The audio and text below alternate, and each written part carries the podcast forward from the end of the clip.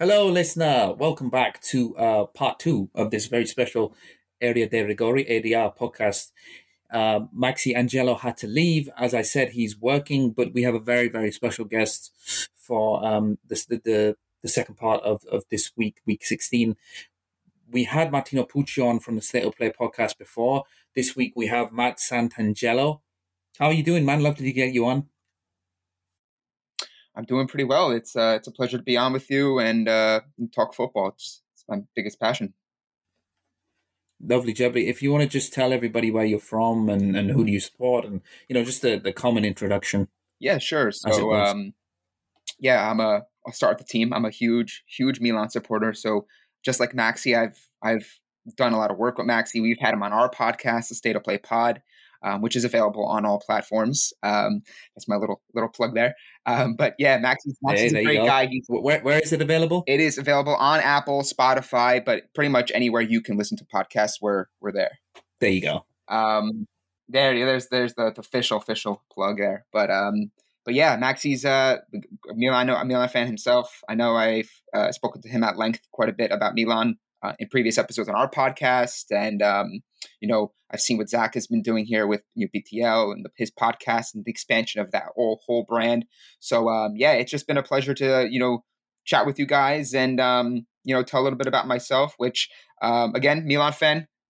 I've been writing for many years now. I've been featured in The Guardian, AS Roma's English site, which I know is huge on social media, but in general, they do a lot of great English content. So go check them out.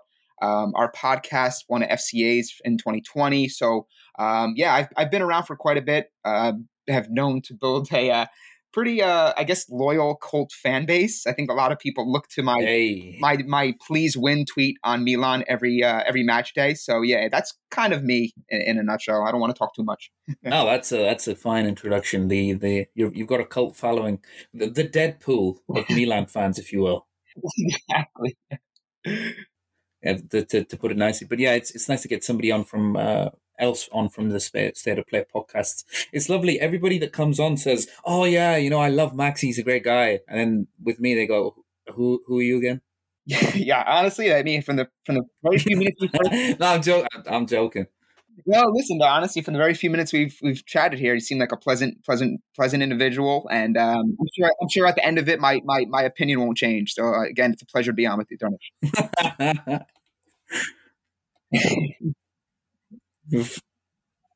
Hopefully it won't change. Hopefully it won't.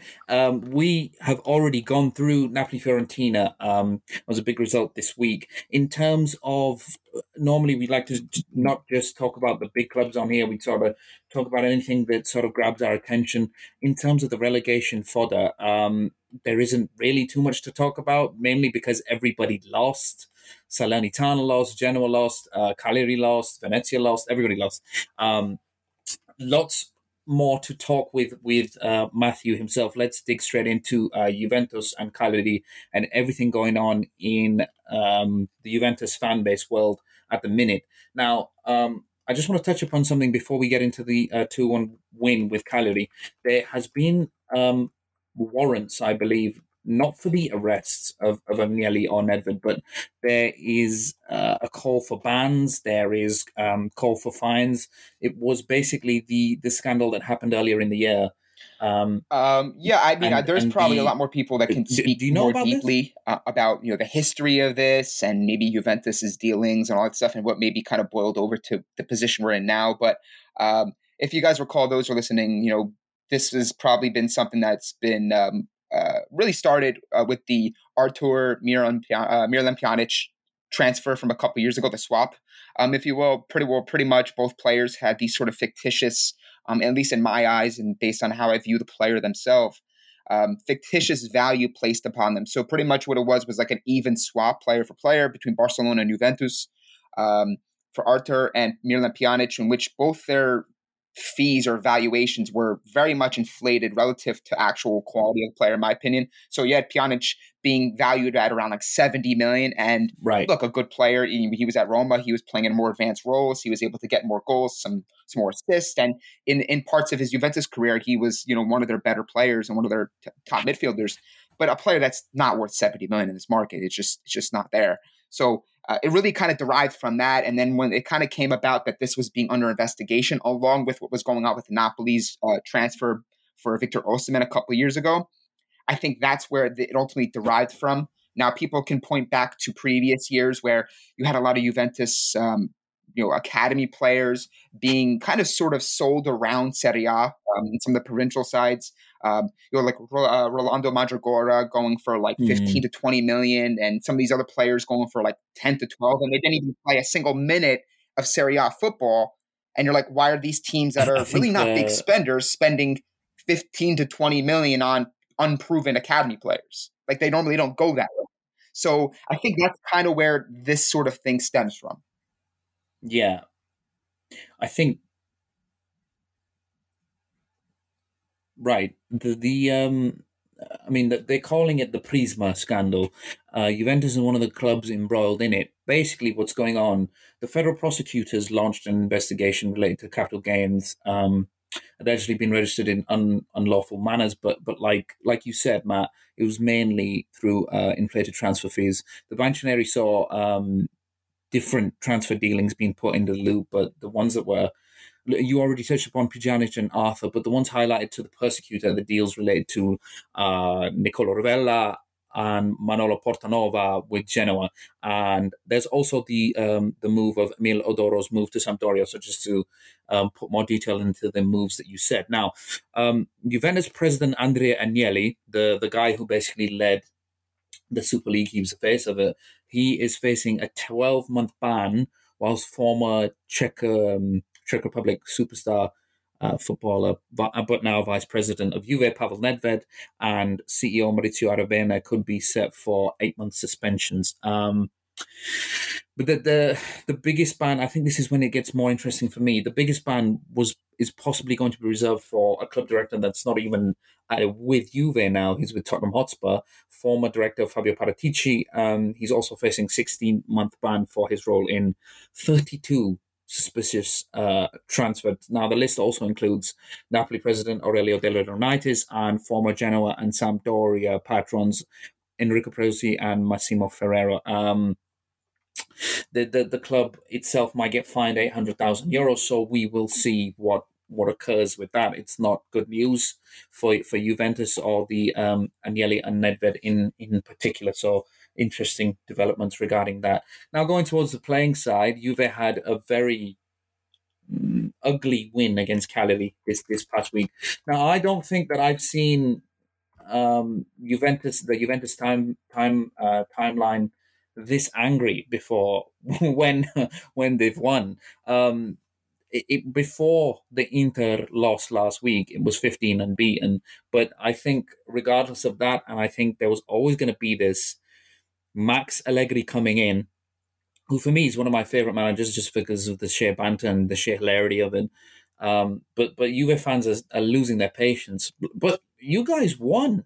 Like, okay, yeah, it was an ugly win against Cagliari, and there were certain things that possibly could have gone better. But Max Allegri is literally dealing with a whole host of injuries at the minute. He doesn't have Chiesa. There's no Locatelli. Morata was suspended. He was literally leading with Cuadrado on the right and Rabiot on the left wing. Pellegrini was the fullback. I thought De Ligt had a good game. I think what seems to be angering Juventus fans is the fact that they think that they could be doing more at this stage, or they could be playing a lot better. Having said that, Cagliari scored with the only shot that they had in the first half, and then the result, the remainder of the second half was just basically Juventus pondering and trying to get a second goal.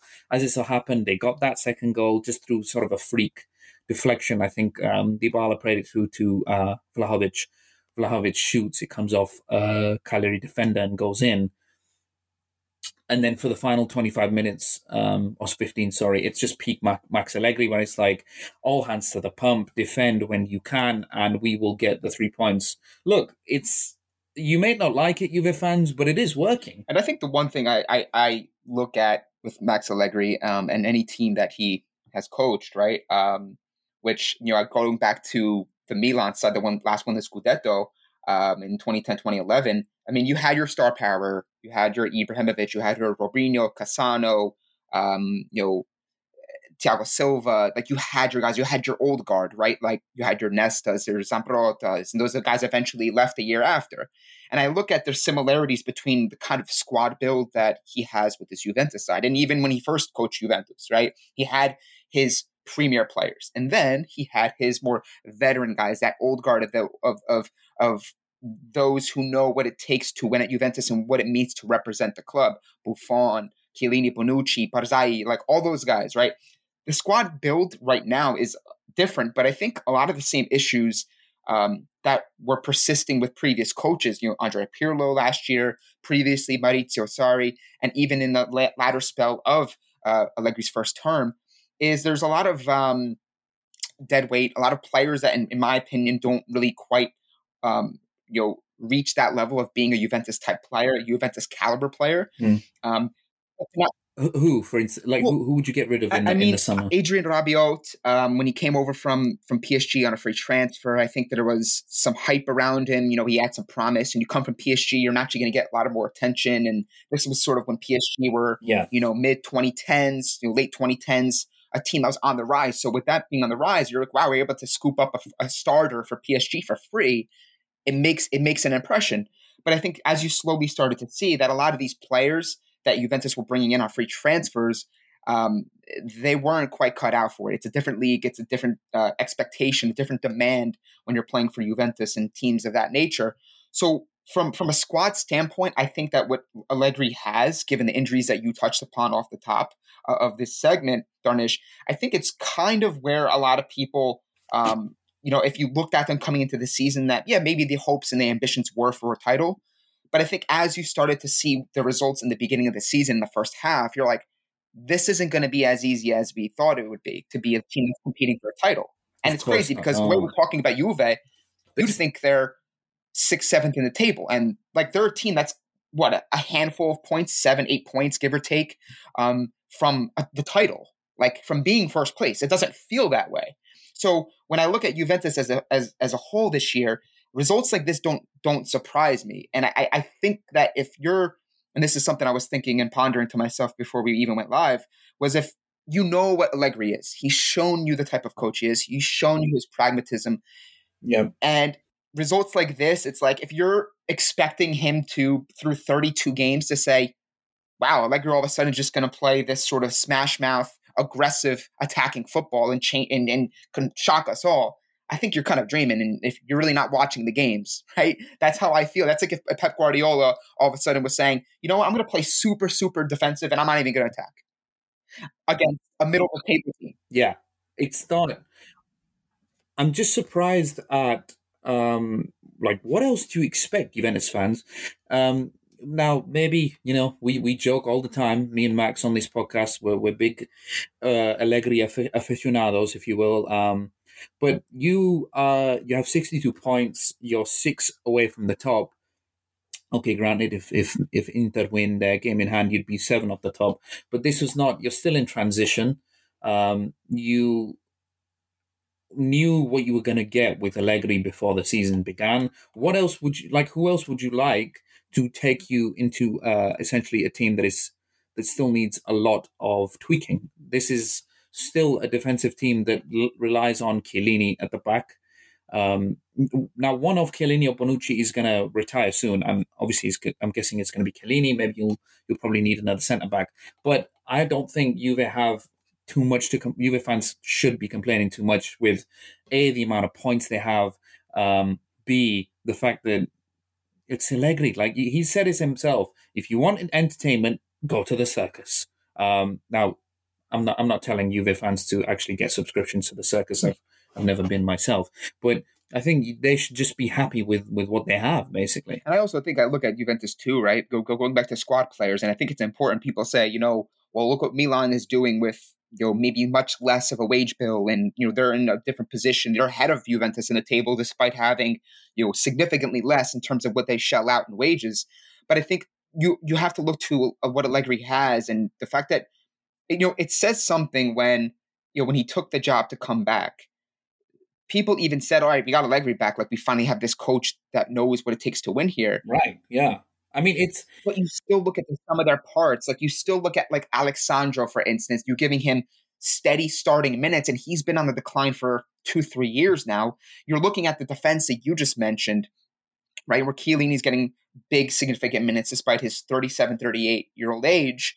They're giving Rugani minutes in, like, Champions League games. And this was a player that really hasn't been anything for Juventus in the past 3-4 years. Like, he's been kind of a bench player. There were expectations that he would be very, very good, along with Mattia Caldara and Alessio Romagnoli as that kind of next guard for the Italian national team. Matti Di Sciglio, like a lot of these guys that you looked at the squad even coming into the season, you're thinking to yourself, these guys can't be here next summer. So if you're going to make that sort of assumption, you're going to make that sort of assertion of what the squad is, and then expect Allegri to just to kind of all of a sudden replicate what he did in his first spell at the club. I think it's unrealistic, and I think you're not watching enough of what Allegri has done as a coach, but also not maybe understanding that the guy's just not going to just all of a sudden change his way of doing things. I think this is what's worked. It's a tried and true way of him getting results, and this is a results-based business. Everyone wants the sexy champagne football that they can put into a GIF or a video and share on Twitter and let it go social media frenzy. At the same time, it is a results-based business. Exactly. Look at what Sarri did. You brought in Sarri. You let go of Allegri because you wanted to play more attractive football. You bring in Sarri because that was the type of football that fans were hoping and clamoring for because of what he did at Napoli, despite not winning anything. Then you bring in Sarri. You don't get him the right guys, and you're stunned that he doesn't get the right results that you expected. So I think that it's just one of those things where it comes with the territory of supporting a club if you're a Juventus fan that has high ambitions of winning the title. And there's something to be said about them being the team that snapped their Scudetti run. And I think that's what's kind of a little bit sitting differently with them. And that's what's making them a little bit more frustrated at the moment. Yeah. I don't think there's a manager who would have gotten more points for Juventus this season. You might have had a manager that plays better. Like, you might have seen... If Vincenzo Italiano was the coach of Juve, right, this year, you'd probably see good football, but there would be a lot of teething issues and they'd be maybe 6th or 7th in the table. Allegri is getting a tune out of this team the way he can, and he's getting points from them. Also, this lineup and this squad is a mishmash of three managers. Pirlo had 1 year. Sarri had 1 year. Now you've gone back to Allegri, like you said, and I just think that these are very lofty ambitions for a side that you already knew needed changing a lot, and it's going to need more changing in the summer. I always go back to an interesting quote that Sarri said the year he won the Scudetto. Even the year when he won Scudetto, they were still very upset with him. They expected more, but he said that me and the players, we sat down, we had a conversation, and we decided that we are going to do it either one of two ways. One way was going to be we do it my way and we learn my football, or number two, we do it in the way where we can basically win the Scudetto, but we don't play the football that I want. They did it the second way and they won the Scudetto. I just think it's Juve and this whole thing of like they're one of the biggest teams in Italy, and this whole Scudetti run has been chopped. But if they get Allegri a better summer, then I think there will be possibly in line for Scudetto challenges next year. We've talked quite a bit about Juve there. Let's dive into the Milan clubs at the top battling. You are the Milanisti. Take me through what happened again.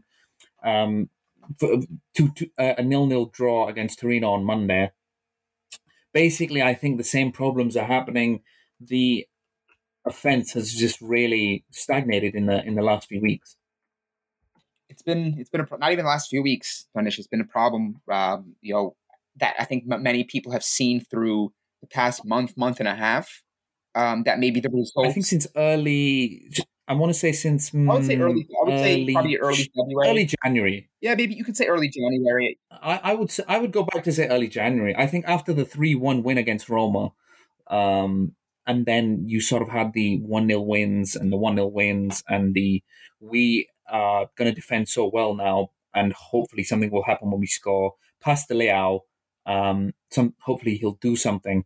And then if that doesn't work, who fit to Ibra and who fit to Giroud, and then see if we can get runners in behind. Is that right? Or that's basically what the sort of recipe is now, or the sort of approach that looks like they've been taking with the attack. And it's unfortunate because I think, you look back to some of the results they had throughout most of the season here. I mean, they beat Inter in the derby, overturning that. That was two little moments, right? There's moments. This Milan team feels like a team of moments.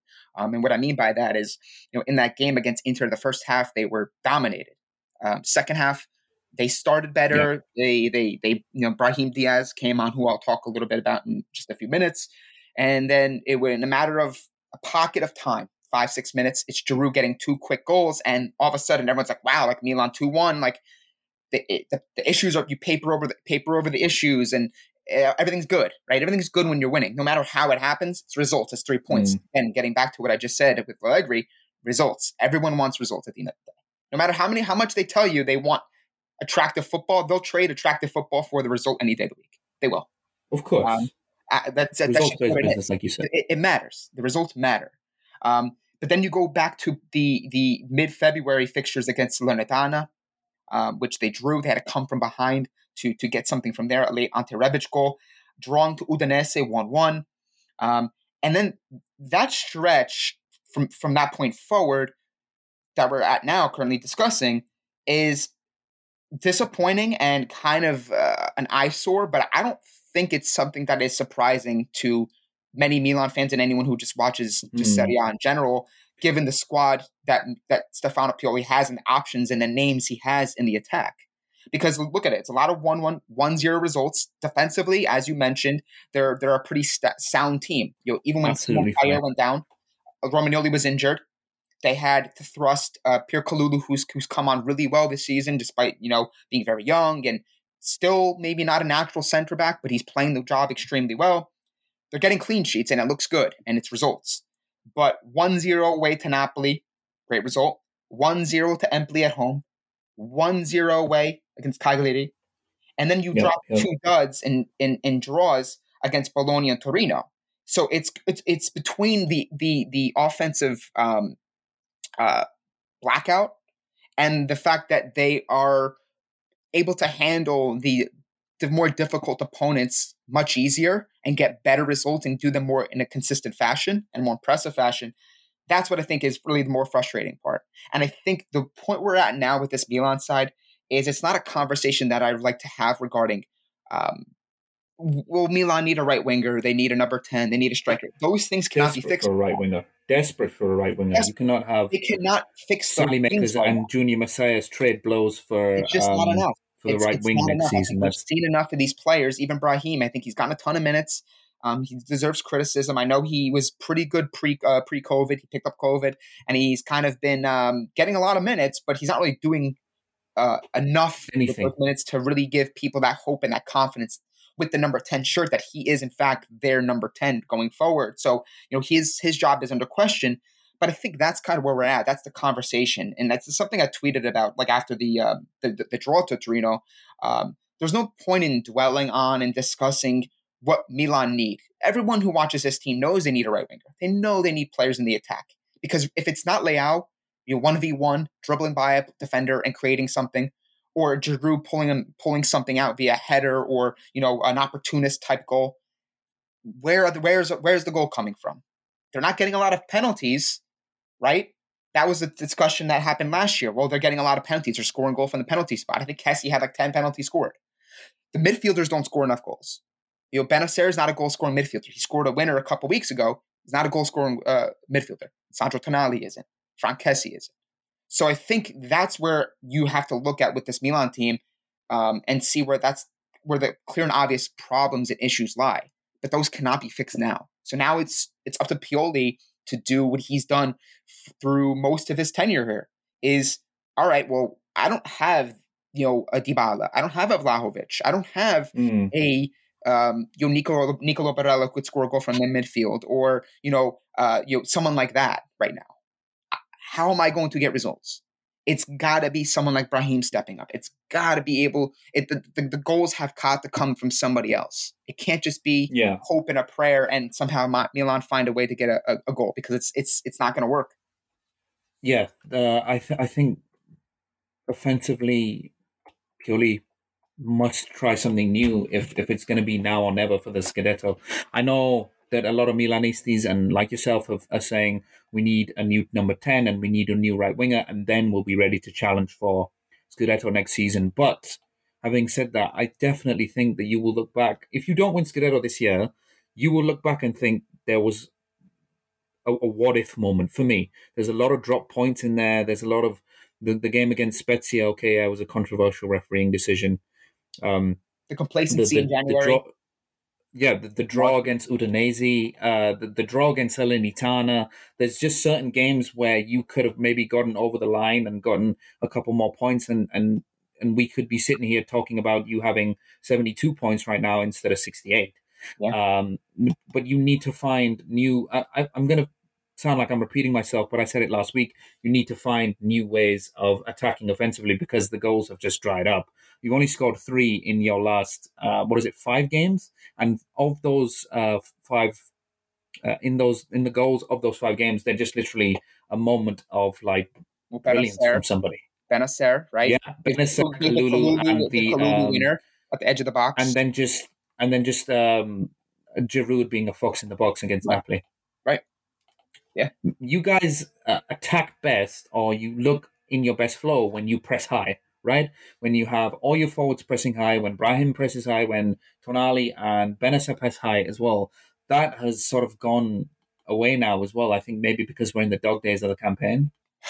Possibly. I mean, I think a lot of people have, they pointed to the fact that Milan finished 4th in their Champions League group, and they were like, okay, well, we don't have to play Europa League football, so that's going to be a blessing for a team that, it doesn't have the quite amount of depth that maybe it would require to really see out a full title chase, but also withstand injuries, right? It feels like now it's not even an injury issue; it's just okay, we have the guys back. Oh yeah, but that was despite all those injuries, the Milan injuries, they were able to overcome those earlier in the season. And you can make a case that okay, well the legs were fresher. You can to your point, you can press a little bit, you can get by with The desire and the energy and a lot of the qualities that Pioli has been able to instill, the intangible qualities, not the technical superstar or the player that can do X, Y, and Z and really run a game. The things that made this Milan under Pioli what it is. And I think a lot of those things now can only get you so far, right? Because I think Milan have become so predictable to play against, where they know the ball is going to get swung out left. There's going to be a heavy overload and emphasis on playing down the left side because your two most... biggest threats in Leao and Teo Hernandez. They overlap a lot. They are quick. They like to carry the ball forward, take guys on. There's a really big predictability with this team that is tough to shake at this point in time because it's how you're going to really change that in a game or two. So I think now the conversation has to shift to who else is going to step up. Brahim did it last year down the stretch, right? When they had some difficult results and they truly needed to put some wins together. They got the big win against Juve in Turin. Yeah. They had a really big win against Torino, and then they won on the final match day also against Atalanta, and it was Kessie, it was Brahim, it was Rebic, who hasn't been able to really pick up second-half Rebic form, right, that he did the previous 2 seasons. So I'm just looking to see where the goals are going to come from. Yeah, I'm not really sure what has happened. I'm not really sure what's happened to Ante Rebic. He just doesn't look. I know he's. I think he got injured again, right? Injured in one morning. Yeah. There was 4 players that were scratches for the last game against Torino: Sambu, Ibrahimovic, Rebic, and Benacer. So it's almost as if it's like Milan need all hands on deck, and even if they have all hands on deck from an attacking standpoint, they're still finding it difficult. So we'll see. I mean, look, they have Genoa Friday. At the time of recording, it's Wednesday. I don't know when you guys put this up, but that's another relegation team. That's a team that's in 19th right now, a team that has been pretty much in relegation zone and a relegation type down team for a couple of years now. That could be the game. If they don't get a win here, I really start to struggle with how they can win the Scudetto at that point. Yeah, Genoa, the draw specialists, 16 draws currently.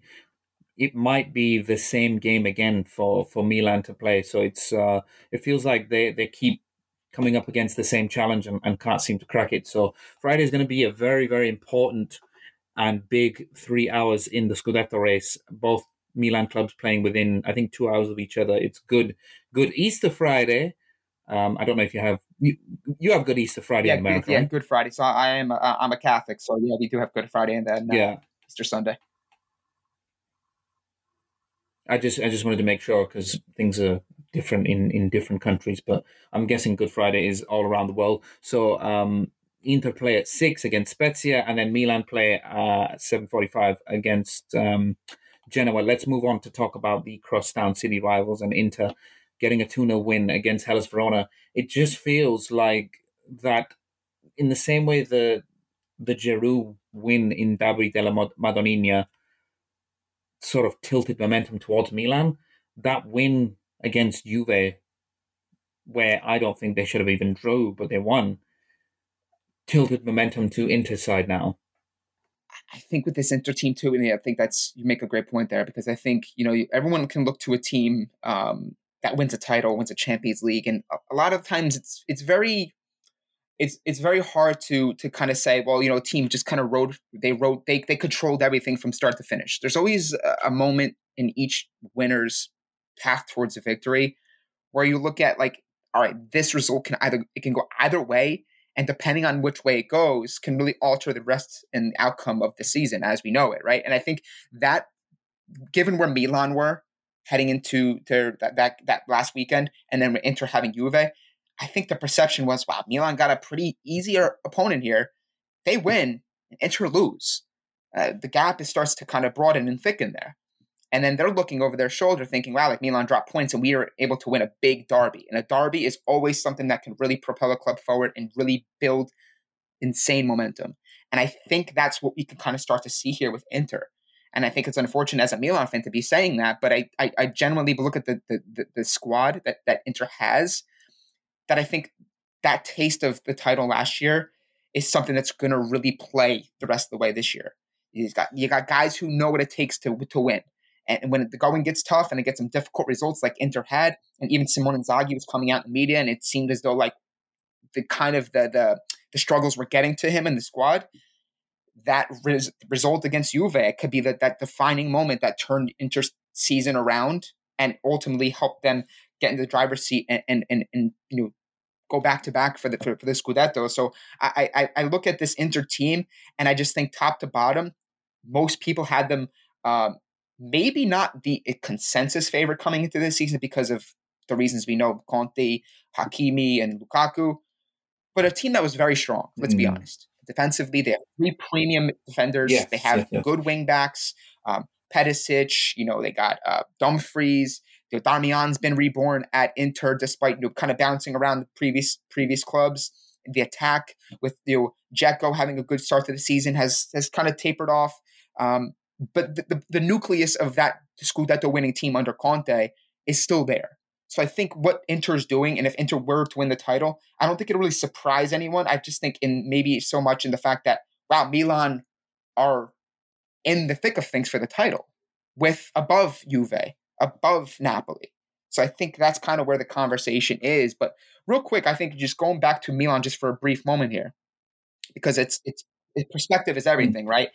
At the beginning of the season, with the squad that Milan had, right?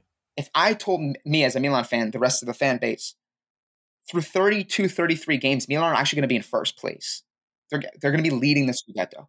People would say, yeah. Would you take that? Oh, yeah, of course we would take that. With the squad that we have. Of course. Right? Of course you would. It's all perspective. It's all perspective. But it just, also just to add something there, we've talked about it all year, and you mentioned it earlier. Pioli has been amazing for Milan, but he's gotten the most out of this team when he hasn't got everything that he wanted, or when he has everything that he needs available to him. I always make the metaphor of he's trying to make this cake, but he doesn't have sugar one week, or he doesn't have flour another week, or he doesn't have baking soda another week. But he says, okay, fine, I'm going to make this cake as best as I can with the ingredients that I do have. But in doing that, it feels like it's slowly coming to a point where that is now being exhausted, and him sort of making this makeshift system is sort of being exhausted as well. Yeah, I would agree there. I mean, there's calls for a formation switch to a 4-3-3, playing all their. I mean, yeah, but he loves a 4-2-3-1. He loves a 4-2-3-1, and it's worked. I guess it's worked. Well, of course, listen, it's not to shake something that's worked, right? It's what he's been playing ever since he came to the club, and he doesn't have the wing quality to like, it's one thing if you're going to say, look, we're going to sacrifice wingers to get another forward up there, so we're going to play with a striker and a second striker. That's fine. Or, hey, you know, we're going to try and get more attacking options up there, so we're going to throw an extra winger on there. I can get that. But Salamaker's, Messias, Brahim, Rebic, none of those guys are in form right now. So I don't think it's good to be compromising the shape that's got you to this point. It's just a matter of the guys that you're thrusting out onto the field and hoping to produce have to produce something. Like, it's really about, all right, like I that's the thing I kind of struggle with as a purely apologist, because I think the guy's done a great job with this team. But if you had a team that as big as Milan is, brand and ambitions and history and culture and all that stuff, finishing second in the Scudetto last year, if you had Liverpool, put Liverpool in there. I know the money's different, but let's say Liverpool were in the depths and they came up and they barely were close to the Scudetto. They had a good push, close to the Scudetto. And then you just didn't back them the next year in the summer to get players. Yeah. You would feel some type of way. I'm not saying Pioli does, but it's really hard to put a lot of the blame on the guy where clearly they needed something offensively. I don't think they needed something offensively in January and they didn't get it. Other than a striker, a teenage striker, right? Like, you're lucky that Kalulu's been able to play the job he's done at center back. Otherwise, you'd be playing Matteo Gabbia, who is still a largely unknown type central defender. So he's had to really kind of, to your point, pull things out of nowhere and make it work. And he has, but I think people need to also understand that, I mean, Pioli's a good coach. He's done a great job, but he's not like a football god in a coaching sense. Like, it's just, at some point there's limitations to what you have. Yeah, it's especially with the circumstances that have occurred under him. But I do think, I've said it many times on this pod, I think Pioli has done a fantastic job coaching wise and tactics wise, and a surprisingly good one, because I don't think that anybody expected him to do this well in the first place. In terms of Inter, Hellas Verona were actually pretty bad in this game. I thought that, you know, Caprari, who was a favorite, Simeone, I know there was no Barak. I think they maybe created one chance. When they didn't take that chance, there was a lot of unforced errors where Inter were just easily exploiting. Ivan Perisic was imperious on the left side, kept going down that side, and Hakan was causing overloads with him. They were getting the ball into the box for Zeko and Correa, who's coming in for Lautaro in this game. But I do think that Verona were actually just pretty bad. Like, Inter were better, but I expected more from Hellas. You'd assume that, right? I mean, I think Verona are a team that, you know, in previous years, they were never a team that was going to push for Europe. They had moments where, okay, they're in good position. Maybe they can surprise everyone. But I think as the season progresses, they kind of fell off.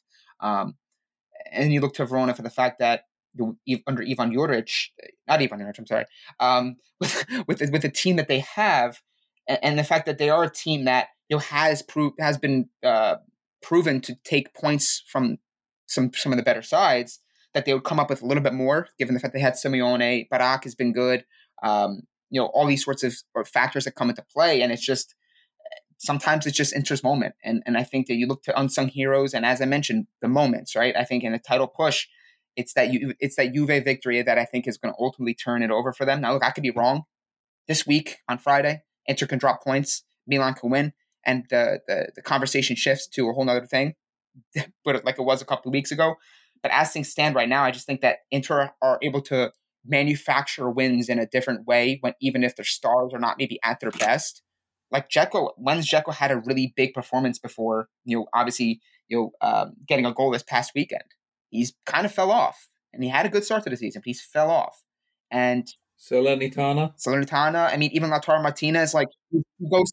But that was a whipping boys game, really. That was a whipping boys game. He goes through spells. Look, Lautaro Martinez goes through spells where he doesn't score for weeks. So it hasn't been the conventional title type season for Inter, but they've had to overcome a little bit of adversity with losing the players, you know, having to get through some difficult, rough patches in the season, and they're making it work. And I think you have to also credit them, because I think, you know, people could say, well, you know, we thought Verona would bring more. They didn't bring more. Yeah, but Inter get a clean sheet at home, and it's 2-0. That's, at this point of the season, those are the results that mean everything. I don't know. I honestly, honestly, I was expecting at least a little bit more from Hellas Verona, but it does seem as though the title is sort of just shifting week on week on like momentum, on like the smallest and finest of margins. Inter were not dead in the water, but like winning 2 out of 8, I think it was, after that draw to Fiorentina, and now if they win their game in hand, or well, it might not be a game in hand, they might just get a 3-0 win against Bologna and it might just get suspended. So I think that the title's going to go down to the wire. That is actually all we have time for this week on ADR. Matt, thank you so much for joining me.